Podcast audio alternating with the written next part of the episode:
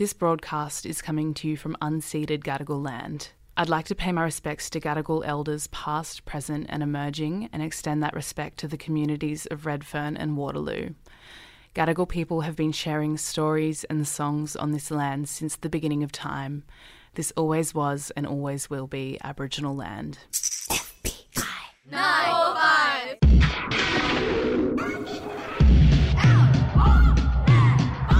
Out of the box. Record collections and recollections. Out of the box with Mia Hull on FBI Radio.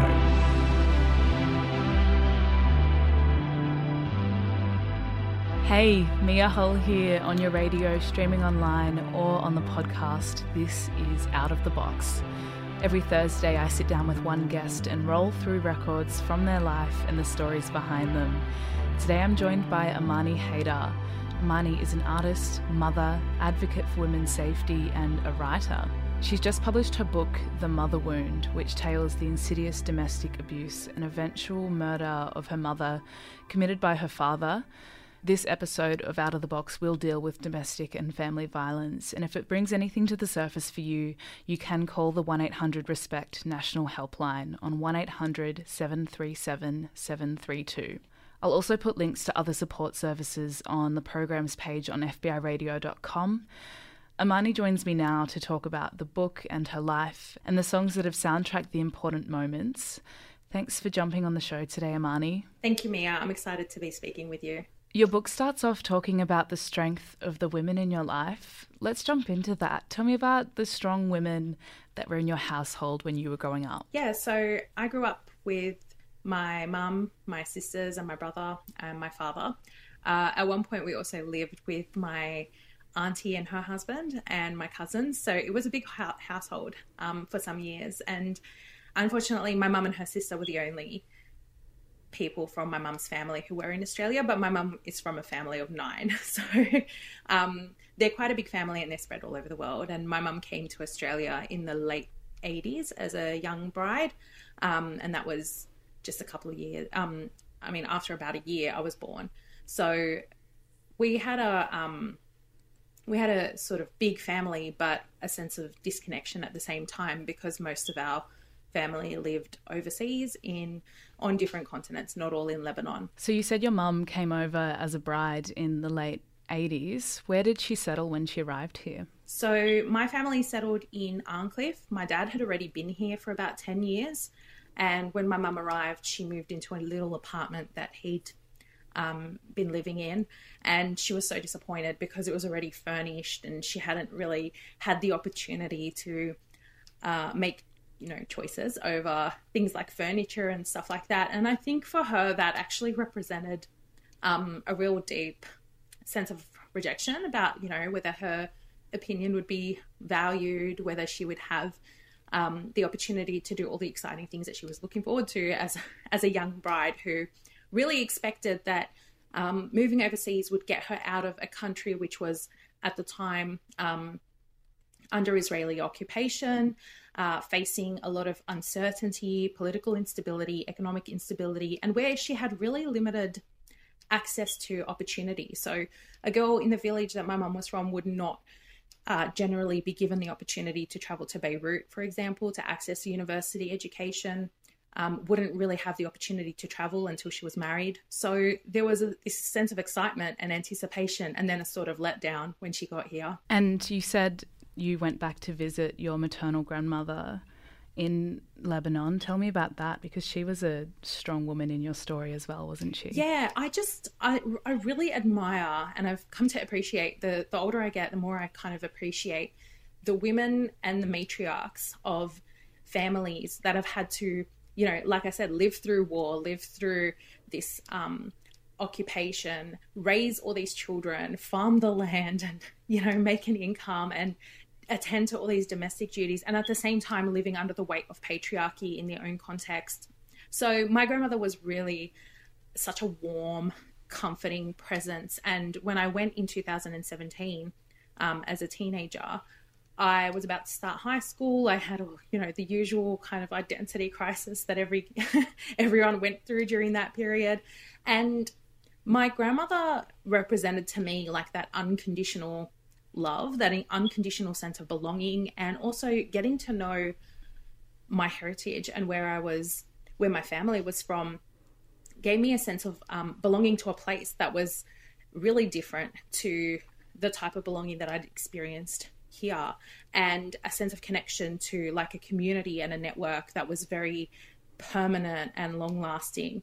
And I mean, that's you know that's sort of almost a universal experience for migrants and um, getting to know my grandmother just made me feel like there was this solid um, sense of love and that was going to be there whenever I needed it. So I, I really treasured that time with her. And, um, you know, eventually we spent, I spent five weeks living at my mum's home where she grew up and getting to know my grandmother's cooking habits and things like that. And um, developing this desire to sort of preserve that relationship and build on it and feeling optimistic as well that I could. And unfortunately, um, six months after I got back to Australia, uh, war broke out in the south of Lebanon. Um, and my grandmother, and actually our village was one of the primary targets. So a lot of people had to evacuate urgently. Um, eventually, when my grandmother was evacuating with some of her family and some of my, you know, my mum's family, um, they were chased by Israeli drones and um, unfortunately, uh, they their vehicle was targeted, and there was an incident where some of the neighbours were killed, and my grandmother lost her life in that incident as well. I'm really sorry to hear that. Thank you. When you when you talk about that unconditional love that you experienced from your grandmother, did that differ from what you'd had at home? Yeah, I think so. I I, in hindsight, I came to appreciate that I'd kind of grown up in quite a volatile and tense household, and that I'd developed a sense of almost constant anxiety around navigating my relationship with my parents, around mediating between them because I saw them as being um, in conflict with one another. I had a lot of pressure in terms of school. I had a lot of expectations um, about what I would do with my future. Um, and as the eldest daughter, I think that that was like a particularly emphasized um, burden. And my grandmother represented a sort of escape from all that and, you know, didn't have to really be doing anything for her to, to, to love or appreciate me. And her life was, she lived at such a, a different pace to what I was used to with a different focus. And that was a beautiful break from from how I'd experienced the world here. That expectation that you're talking about and the way that your house functioned, were they traditions that your parents had brought over from home? Was that kind of a product of being the child of immigrant parents? I think so. I think immigrant parents, um, I mean, obviously this is generalizing, but a lot of the people I've spoken to can relate to the experience of okay, I need to do something successful with my life. I need to make my parents' sacrifices, their displacement, all their hard work, the fact that they didn't get to achieve all their dreams. I've got to somehow make that worthwhile for them. And I remember feeling that really acutely and not even questioning it. It just seemed like the obvious right thing to do. Um, and it seemed almost selfish to put ahead of that your own um, desires or to live in just a self interested way. So it wasn't something that I stood there and challenged constantly. It was more like, okay, how do I navigate this so that I get the best outcome for everyone? But that's the best outcome that's like outward facing. It's it's almost based on what other people think of you when you're doing that. Definitely. And I mean, there, there's a lot of again common to the migrant experience that that living with the um the the looming presence of what will people say if you don't do this and if you don't do that. So I remember being so aware of how important it was to be good at school, how important it was to get a job and be traditionally successful. Um, and that meant, you know, I've talked about previously not thinking of my art making as something serious, not thinking of a cre- even any kind of creative um, career as a serious option. And I became interested in the law um, as I was thinking about what I wanted to do after school. And um, that seemed like, you know, the right balance between what I was interested in doing and what was seen as uh, respected, um, important, job to have with with financial stability and you know a title and a profession and things like that. So yeah, that's that's kind of part of the thinking that put me on the path to law school. Yeah, and I, I do want to come back to that because law ended up playing a really big role in your life. I, I want to talk about outward facing expectations and that idea of what will people think because the values that your family are instilling on you as someone growing up with immigrant parents were kind of different to the values at the time in terms of you know music in the 90s and girl power and the expectation of you to be empowered and love your womanhood by the Spice Girls.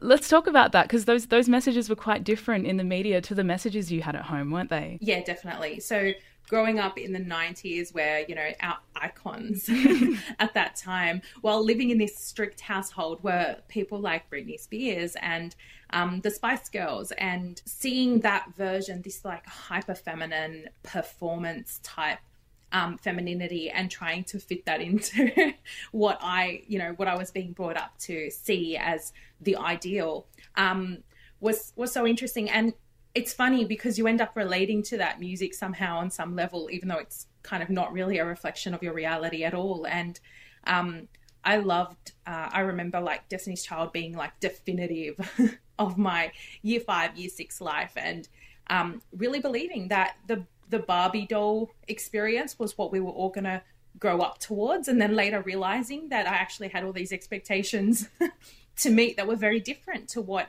as a little girl, was presented as, you know, this is what women look like and this is how they can be. We used to go to Arabic school, my sisters and I, during this period. And our Arabic school was, eh, you know, a Saturday school at a primary school in Arncliffe. And across the road, my uncle had a corner shop.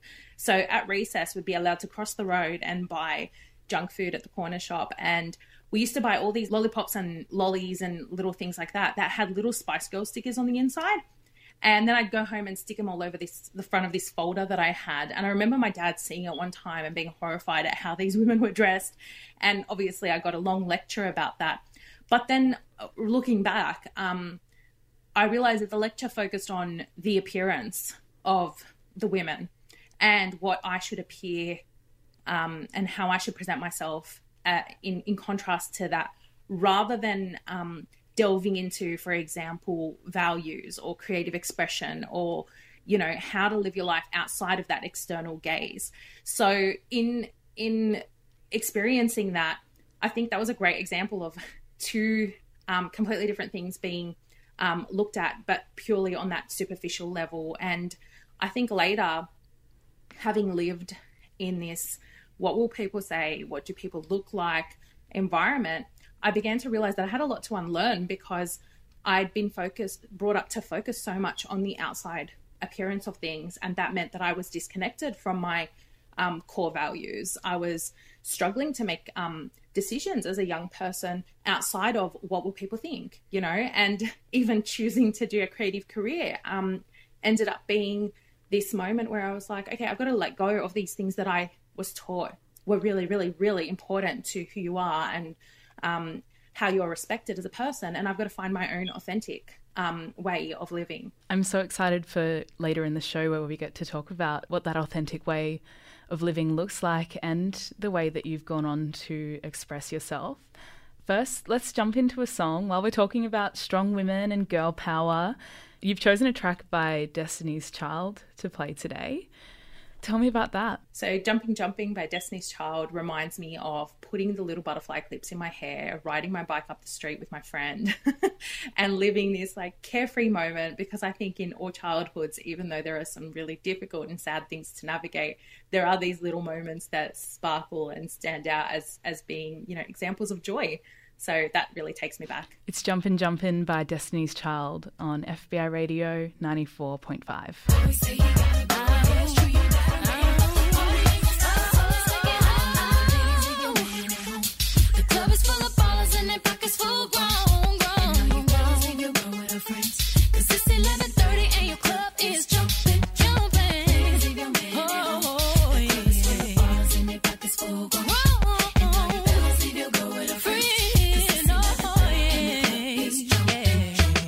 Destiny's Child. It was Jumpin' Jumpin' on FBI Radio 94.5.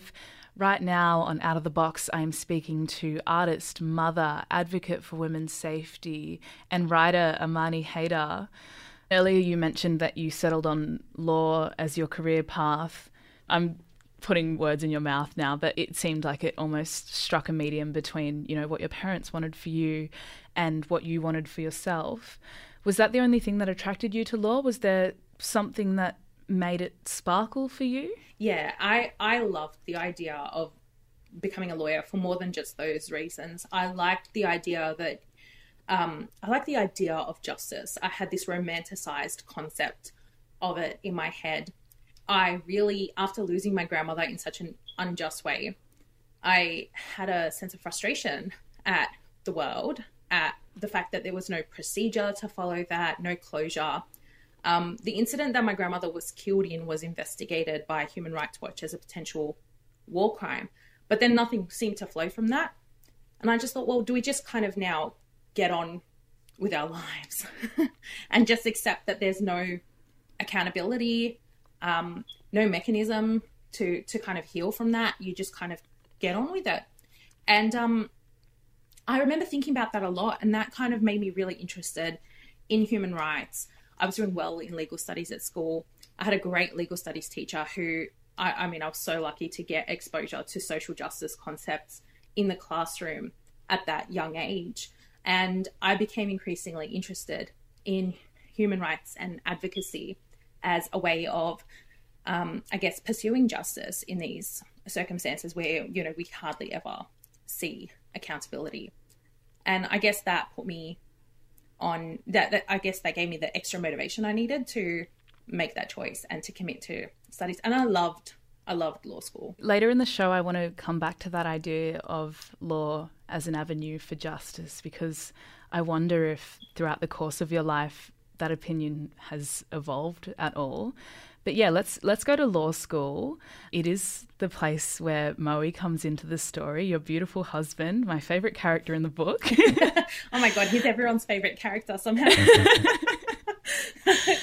so yeah, how how did you come to meet Moe? So we met in the beginning of uni, but we kind of I think I describe it as living parallel lives because he didn't like ask me out or approach me or anything until um, towards the end of our degrees but we were friends and we had mutual friends. And I think it's nice to sort of get to know people without the pressure of a relationship, without the pressure of your um, families needing to be involved from the onset, um, without the pressure of, oh, will we get married or will we not get married, you know?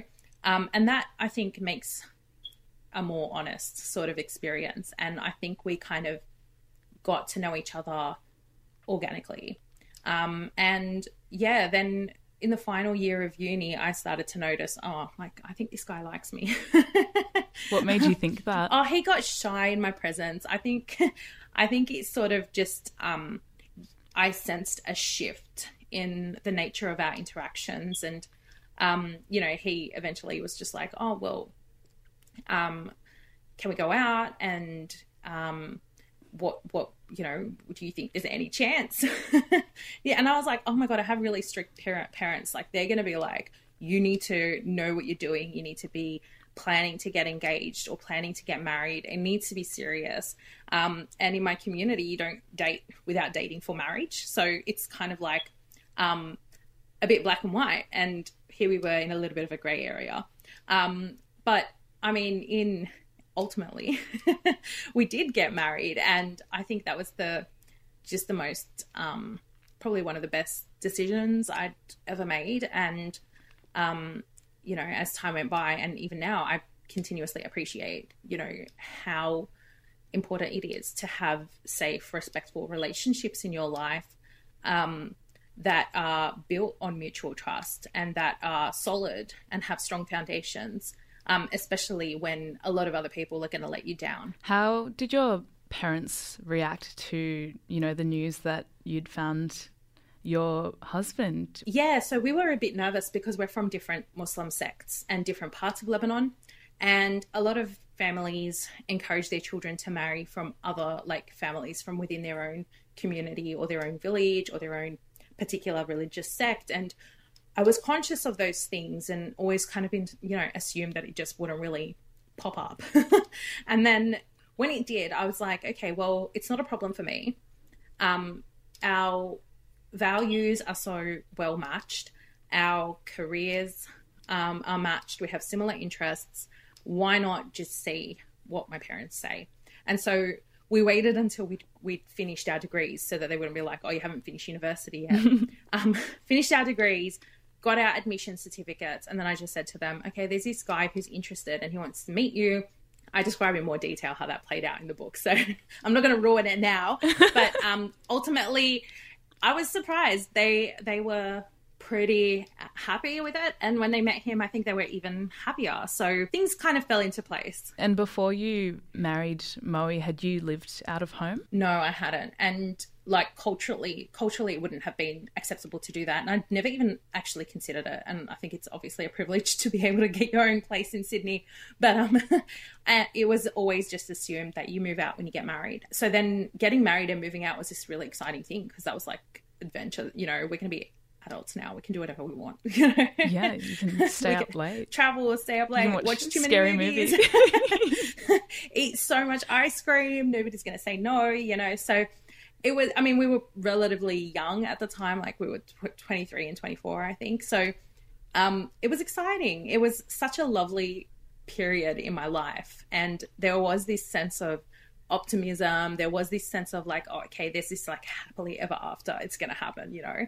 Um, but obviously, you have to sort of realize at some point that that's kind of unrealistic and life doesn't just stop and the goal of life is not to get married. the happily ever after coming to a halt for you is probably really different to happily ever after coming to a halt for other people. And I want to talk about that after a song. Mm-hmm. It's a song that played at your wedding with the Moe. yeah, at every Lebanese wedding. at every Lebanese wedding. So shout out to Lebanese weddings. What are we going to play today? We're playing Let's Get Married by Jagged Edge. Oh,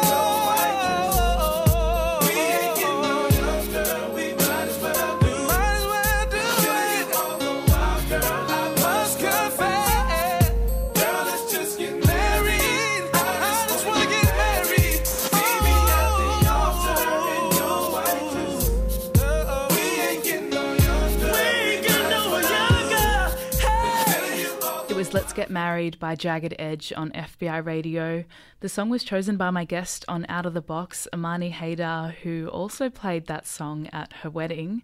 Just a quick content warning for this part of the show. We will be talking about domestic and family violence. If that does bring anything to the surface for you, or you just need to talk to someone, you can call the 1 800 RESPECT National Helpline on 1 800 737 732. Amani, let's jump back into this period of your life where we left things. You've just married Moe, things are looking great, you're an adult, you're staying up late, you're eating ice cream. And not too long after the wedding, you fall pregnant with your first baby. Congratulations. Tell me about that. I didn't think I would be interested in having kids so quickly, but I was sort of doing well in my job and I felt ready and I was like kind of bored. Like, I, I kind of, again, still having this sense of idealism, thinking that you could have a baby and that would be like a holiday from work and it would be a nice time and you could do up the nursery and all that. And um, yeah, so I was like, oh, I think I'm ready to have a break from work and I'll have a child and that'll be nice. Totally underestimating what motherhood involves, totally underestimating the toll it would take, totally just, you know, relying on everything being perfect.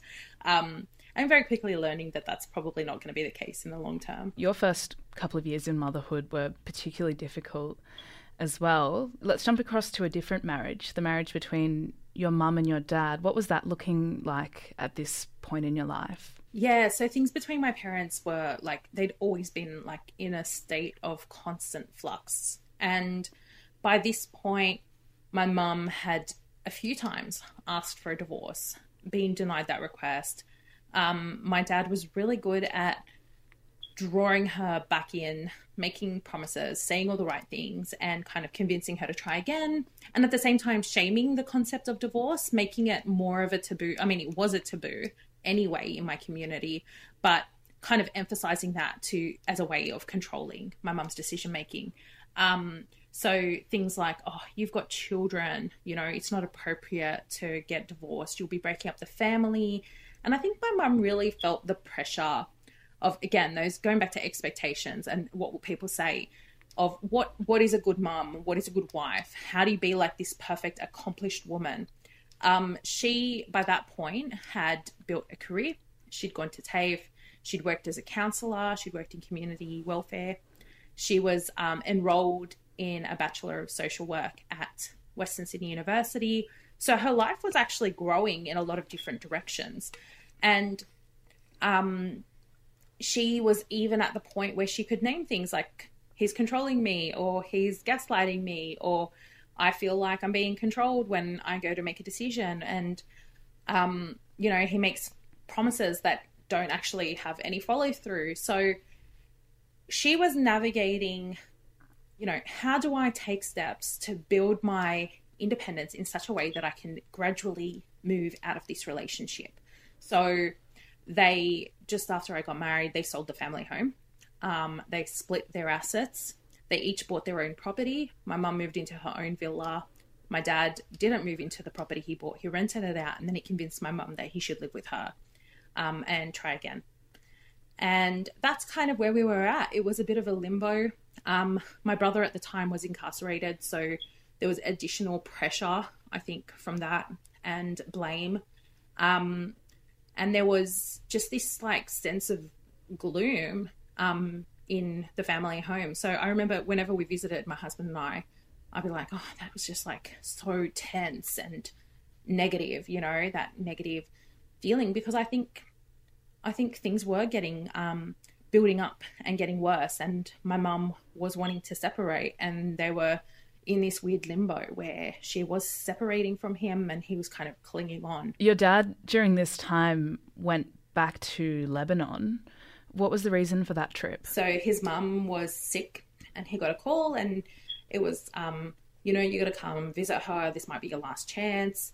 Um, we're not getting so, you know, good news from the doctors when he got there, um, he realized that she'd forgotten who he was. Um, and she could remember my uncles, but not him. Um, and then while he was there, um, another person from the fa- someone from the family passed away. His mum didn't pass away at that point, actually, um, but she was she was unwell. And I think again, like um, I, I, struggle obviously to piece together that that period and to make sense of my dad's behavior. But he came back earlier than expected. Um, and that came as a bit of a surprise. Yeah. While he was away, you'd gone on a coffee date with your mum. What was significant about that conversation that you had with her? Yeah, so I describe in my book um, sort of the details of that conversation, but I think what's important to mention is that she was kind of identifying a red flag in this moment, and I was kind of missing it or dismissing it. Um, I'm not quite sure. It's it's hard to put your finger on because you don't expect people that you know and love and grew up with to be a risk. You don't perceive them in that way, especially if you haven't been given the knowledge and the and been empowered to be able to name abuse and confront her and know where to go and um, you know, you just kind of see it as this like black and white thing. And my dad didn't seem to me like a risk because he wasn't physically abusive throughout my childhood. Um, I mean, there were some incidents that I, I, explore in the book, but I didn't associate him as to to being an abuser. I just thought of him as like this really smart guy, you know. And um, yeah, so when my mum mentioned something that was a bit of a red flag, and we were so used to like all these red flags being constantly mentioned and nobody really caring or just overlooking them um, i did have this moment where i was like what do you mean? And we kind of just then smiled away the conversation and just continued our day. And i think people need to realize that abuse can be so insidious and so subtle that it might not jump out at the people who are in it. That's your part of your environment. You don't even realize that it's toxic until you've had the opportunity to build that language, build that awareness, and actually have some hindsight. Um, and be like, oh, that wasn't actually okay. I didn't feel good that whole time. Something must have not been right, you know? yeah, so you have you have this conversation with your mum. These red flags emerge. They're really hard to see, and then your dad comes back from Lebanon. What happened next? So when my dad came back, the day he returned, obviously I, I didn't I hadn't seen him yet. I was at work, and my sister just messaged me to say dad's back, kind of thing. And the murder took place that evening when my mum got home from work, and we were then, um, you know, we found out through our relatives and our cousins, and I guess that's when that moment kind of signified to me this culmination of events. I'm really sorry to hear that. That's awful. And yeah, in, in your book, you detail that event more and you talk about the days and weeks following the murder and the way the situation was treated by your dad's side of the family. I'm not going to make you talk about that now because it's really horrific. Instead, we're going to skip ahead to the trial. What was your involvement in the trial? Yeah, so the trial happened two years after the murder. And in that two years, we've been given loose updates from the Crown about what, what they kind of expected, what was going to take place. And basically, my dad was pleading not guilty by reason of mental impairment. He he was alleging that he didn't know what he was doing. And that was incredibly frustrating for my sisters and I, who by this point had a strong sense that he did know what he was doing and that there was a clear intention in his actions. Um, the trial ended up being the most re traumatizing thing. And even until the last minute, I just thought, oh, my dad's surely still got some sense in him that he'll not let this go ahead. He'll plead guilty. Like it's just so obvious, you know. Maybe he'll do that. And I was kind of hoping that we wouldn't have to go through it at all because the idea of confronting him, confronting my family, um, giving evidence, receiving all this like public attention from the media was so intimidating and terrifying. And then on top of that, the uncertainty of not knowing what the verdict is going to be, what you're going to hear in evidence, what the sentence will be, whether your grief and your pain and your sense of loss is actually going to be reflected in the outcome. You have no sense of control as a victim of crime. And a lot of people don't realize that. Some people seem to think that the criminal justice system gives victims like the opportunity to to do things or to pursue the criminal that's not really how it works. You're just a witness. You're like a member of the public in some cases. If you don't have, if you don't get called to give give evidence, you're observing the proceedings.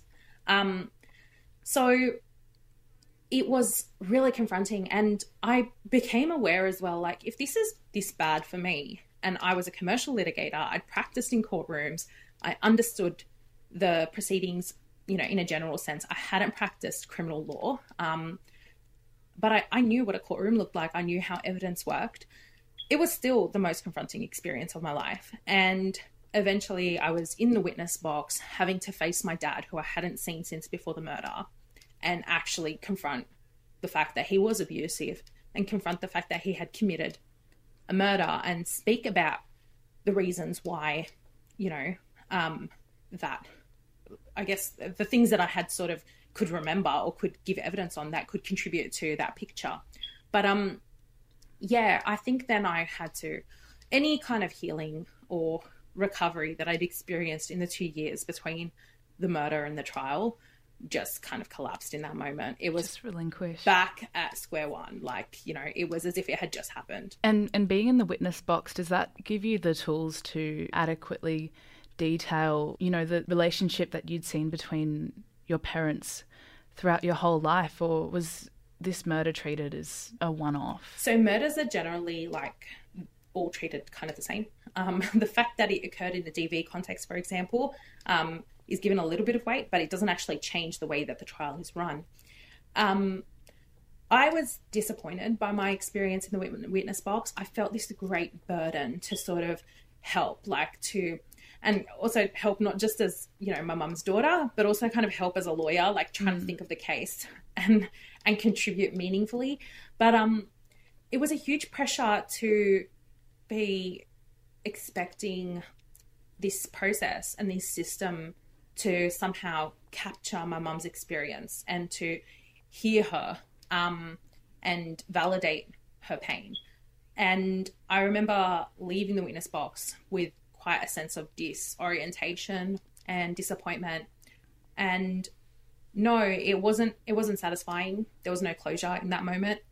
It was completely I felt like a deer in headlights. Like you know, and like I said, I'm familiar with the courtroom. I'd sat in a witness box before.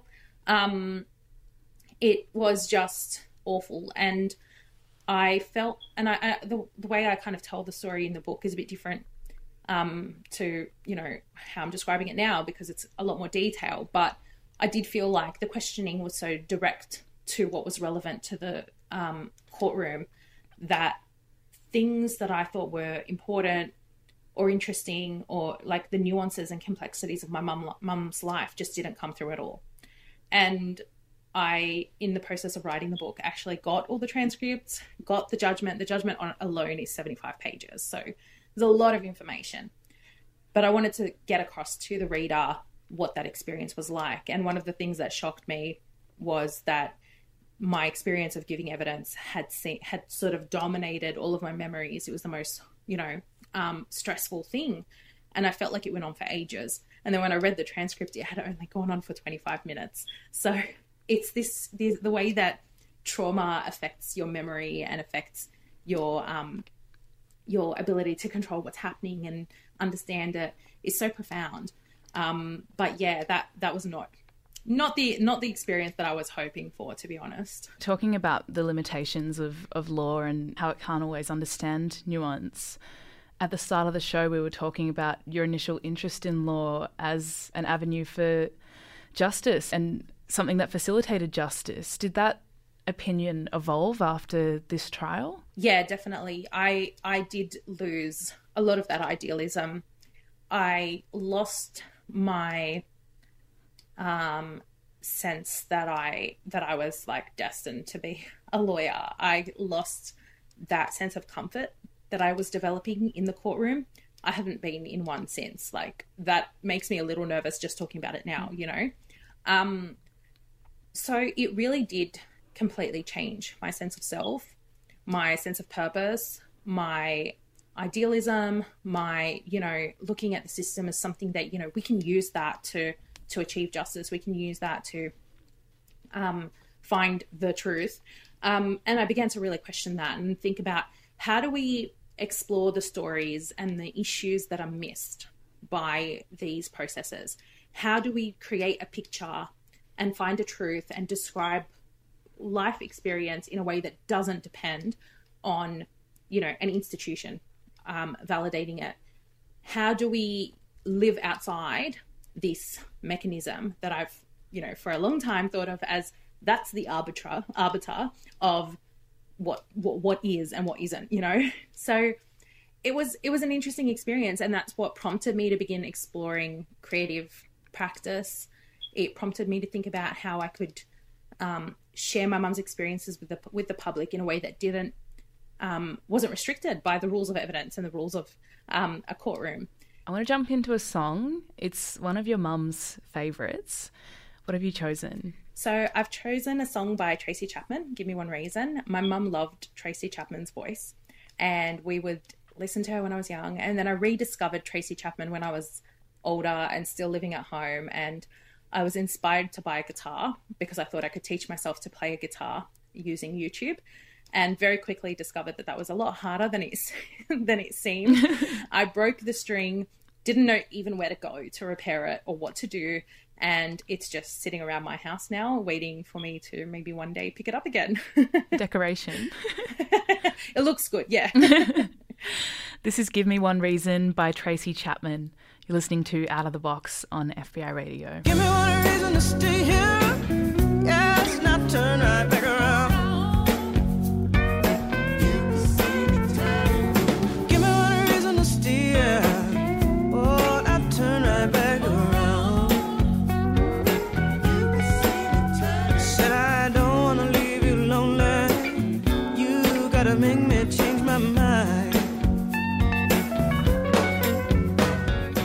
Listening to Out of the Box on FBI Radio 94.5. That song was Give Me One Reason by Tracy Chapman, and it was chosen by my guest on the show, Amani Haydar, who just revealed at some point had tried to learn this song on guitar Amani, your creative endeavours don't end there. Where were you in life when you began taking interest in painting? Yeah, so the guitar was definitely a failed creative endeavor, but um, I started to take an interest in painting actually as a little kid. It was a hobby all throughout my life, and it was never something that I thought of in very serious terms as a career or a professional pursuit. But after losing mum and experiencing the grief around that and being on maternity leave at home and starting to think about how do I express this huge thing that's happened to me in a way that feels safe, in a way that doesn't attract like, you know, all this like media attention and in a way that retains a sense of control, um, I began to develop my creative practice at home. And that started as a Kmart trolley full of supplies some paper, and then just like sitting on the ground after like um, a long day and drawing and exploring ideas and looking at what other artists are doing online and um, just kind of developing a habit of thinking creatively at least for half an hour each day.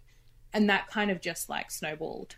And I decided in 2018 to enter the Archibald Prize um, because I felt that I had a lot that I wanted to say.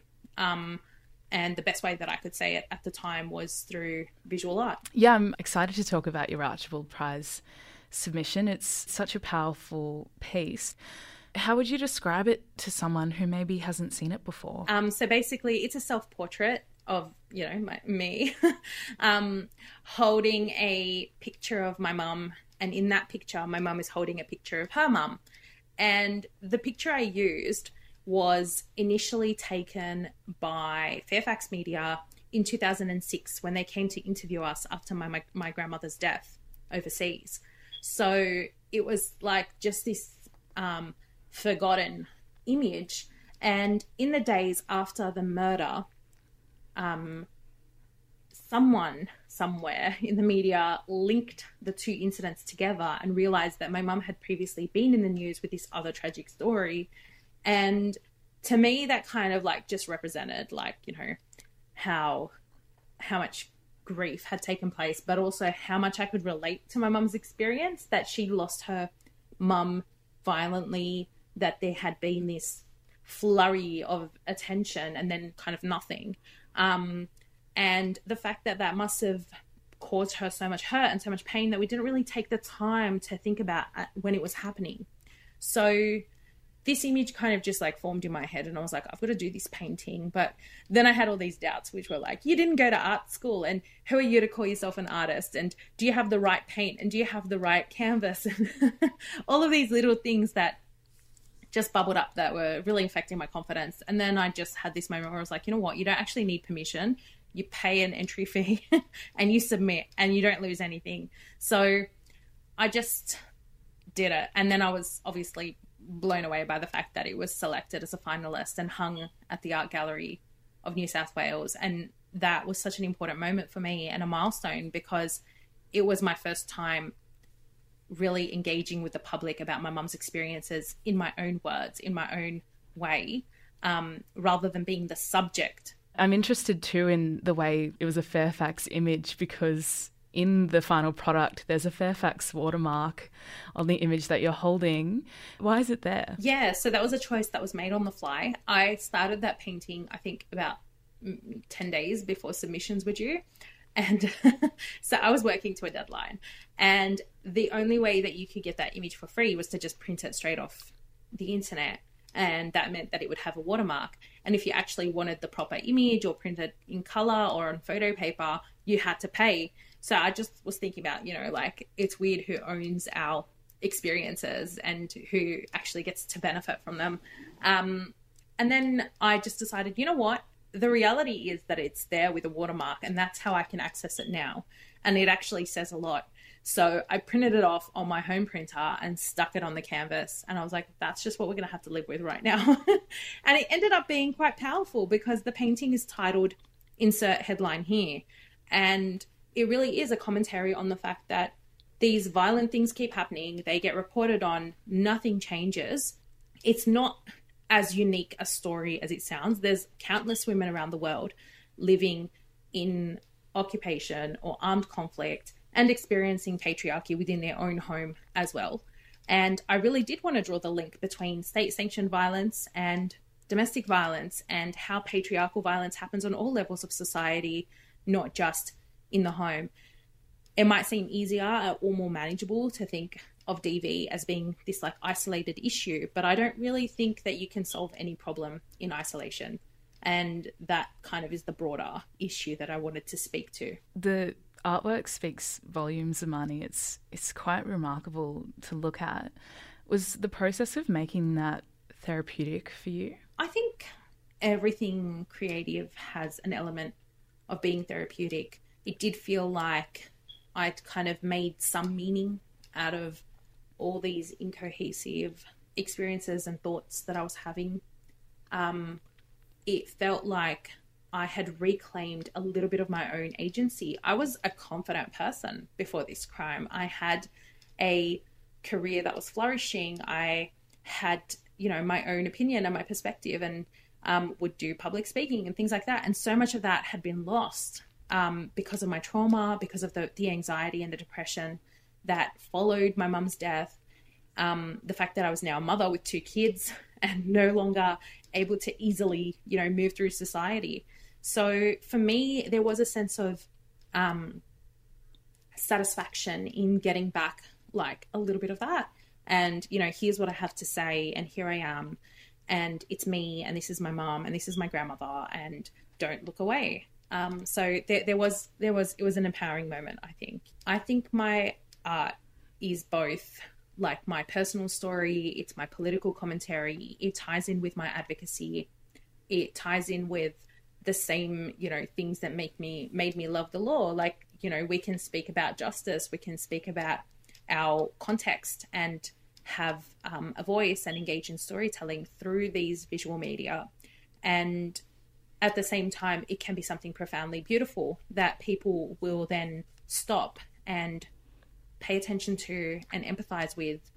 And when you've experienced trauma, one of the definitive things about that is losing your sense of connection to other people, to society. And I remember feeling so incredibly isolated. And one of the most therapeutic things about making art and then sharing it with others was starting to reconnect, reconnecting with, you know, women who saw something in my work that just made them feel that it was relatable without me having to put that in words, without me to have, you know, actually pointing it out or spelling it out. It was almost um, communicating on a totally emotional level. And that's so powerful, especially because a lot of the time you you don't have the tools to immediately put your trauma into words. You don't have the tools to immediately say, you know, this is what happened and this is why it happened. But you might have the tools to express it through creative um, practice. Yeah, yeah. It speaks to what we've been talking about throughout this interview, which is finding the language to talk about abuse and, and trauma. I'm interested in what you just said about how your art speaks to the things that initially made you fall in love with law, because moving into the art world marked your separation from law, didn't it? Yeah, it did. And initially, I did think of them as these separate pursuits but and I actually remember that when I was standing next to my portrait at the art gallery, someone came up to me and was like, "Oh, you're the artist. Um, oh, it's so interesting that you you're both a lawyer and an artist.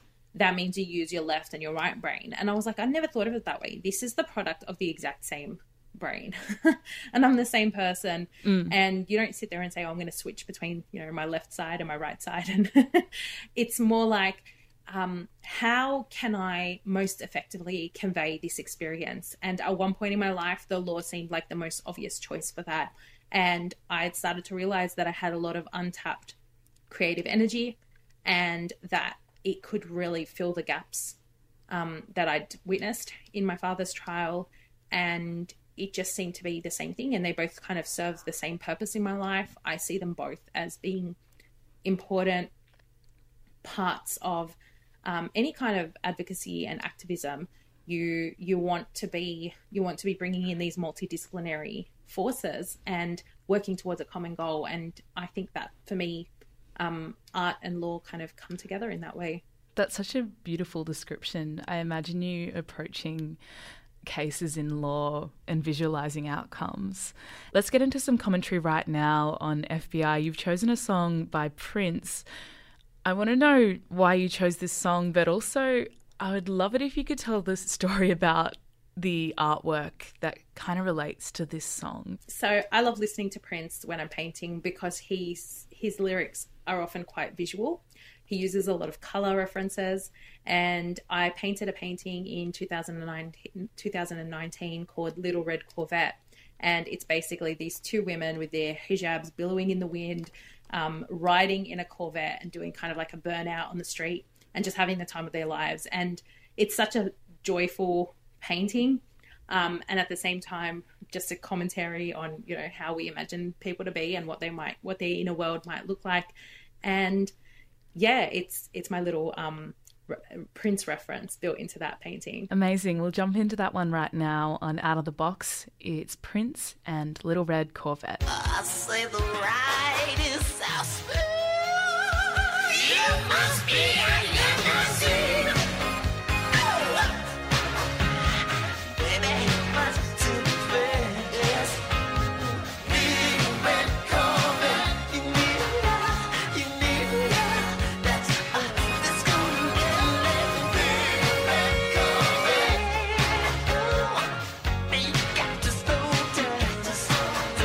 Listening to FBI Radio 94.5 DAB, or if you're streaming on the website, that was Prince. The song was called Little Red Corvette, and it was chosen by my guest on the show today, Amani Haydar. Amani is a mother, writer, artist, advocate, and has just published her book, The Mother Wound. I want to jump into the beginning of the book. It starts off at the birth of your first baby, Amani. Why did you pick that as a starting point? I think motherhood was such a pivotal moment in my life. And unfortunately, it occurred under such difficult circumstances. So I was five months pregnant when my mum was murdered. I was experiencing an at risk pregnancy. I had some, you know, um, complications already happening, and then was told by the hospital oh, you've got to really look after your mental health now because experiencing something like this while you're pregnant puts you as um, at an increased risk of postnatal depression.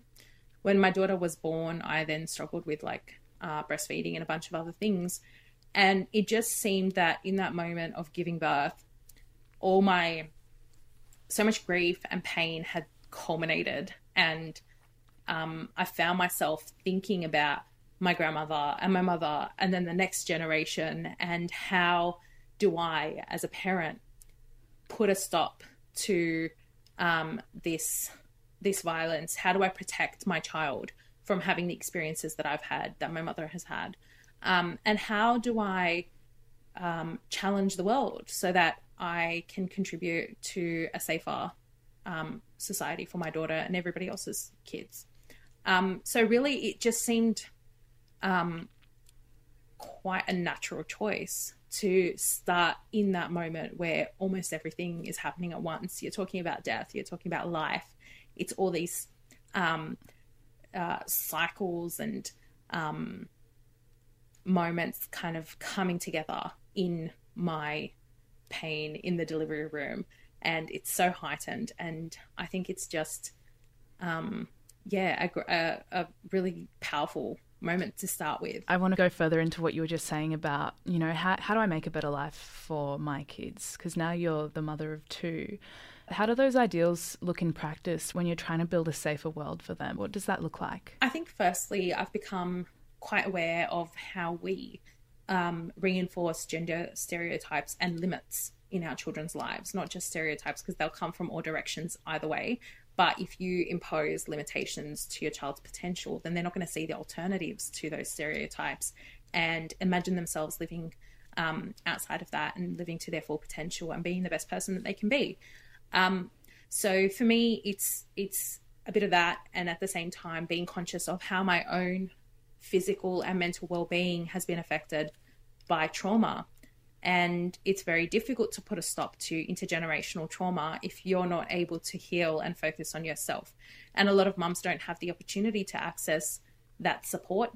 Um, for me, I, I was lucky to, you know, be able to get some counseling immediately after the murder, to follow through with some counseling after my daughter was born, and to still be able to access counseling and support now. Um, I'm conscious of the fact that that's not a universal experience, and a lot of people live with trauma for a really long time before they're able to get support for it. And by that point, you might have um, developed a bunch of habits or coping mechanisms that are not necessarily the best way to be raising children or the most um, positive way to be, you know, shaping their lives. And that's not a conscious thing, and mums are not just doing that, you know, for the heck of it. It's it's a failure of society, I think, to support women properly and to support mothers properly. And it kind of goes back to this idea that motherhood is just this like totally natural experience and it should just come naturally to you. It doesn't. Um, I spent hours and hours and hours on Google looking things up when my daughter was born. I wanted to know things about my own infancy. I wanted to know what childbirth was like for my mum, what breastfeeding was like for my mum. I didn't really care what other people had to say. I really wanted her experience and her perspective, and I regretted not asking those questions. And I think maybe the most powerful thing to sort of add to all that for me has been, you know, actually going back and documenting my grandmother's life and my mum's life now in a book. Um, having that preserved so that my kids can access whatever whatever I've been able to put together feels like I've done what I can to pass on that knowledge to pass on some of my heritage. Um, you know, unfortunately, there there are lots of things I don't know. There are lots of things that I've lost. I've lost access to, you know, what my mum might have been able to tell me. Um, if we, if you know, as both of us being adults, both of us being mothers, I've lost access to, you know, what was my grandmother's life like outside of just what I knew about her. So I've done what I can to piece that together and hope that my children will be able to have that knowledge and um, be proud of the women that um, raised me and um, really hold on to their the, what what they've passed on and how how you know you can actually really be proud of that because they were so strong and so um, multidimensional and interesting and um, just these big characters. Yeah, I guess there are a lot of ways that you're raising your children differently to the way that you were raised, but one big similarity is that they will have strong women around. You've, in a way, kept your mum's story alive in this book, The Mother Wound, but you've found other avenues for doing that as well. Tell me about those. So, I've continued painting. I participate in lived experience advocacy. So, I volunteer on the board of the local Women's Health Centre. I've been doing that for a while. Um, I've done quite a bit of um, public speaking around my mum's experiences, contributed to you know papers and policy submissions and things like that to um, kind of share my experience in those broader conversations, which I think can be quite powerful. And I don't think any one lived experience can really override or should be like louder than the others. I think it's a collective um, project and that women's safety depends on those various viewpoints all being heard and considered.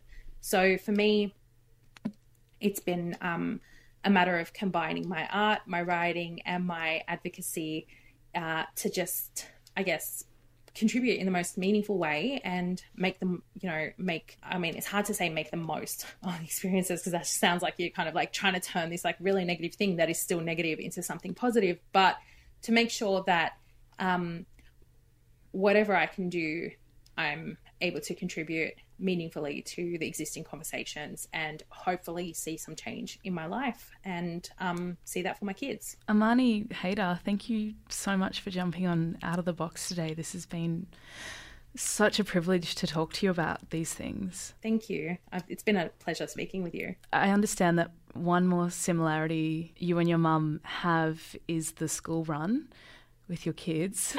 Tell me about the last song you've picked today. Okay, so the last song I've picked is Take Me On by a-ha.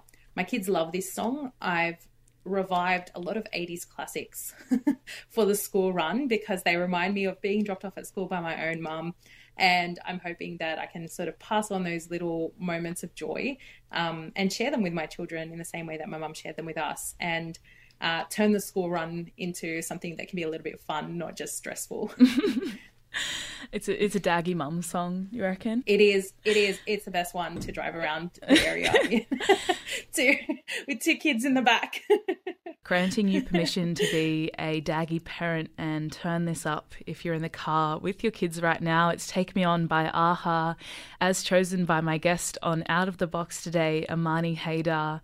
If you did want to listen back to this episode, you can listen on the podcast wherever you get your podcasts or on the programs page on FBIRadio.com. Also, on the programs page, I'll put some links to resources from this episode so that you can find Amani's book that we've been talking about throughout the show, The Mother Wound, and her Instagram so that you'll be able to view some of her art. I'll also put links to domestic and family violence resources. If this episode did bring anything to the surface for you, or you just need to talk to someone, you can call the 1 800 RESPECT National Helpline on 1 800 737 732. A huge shout out to executive producer Glen, who read Amani's book in preparation for this episode. And stick around, lunch up next. FBI.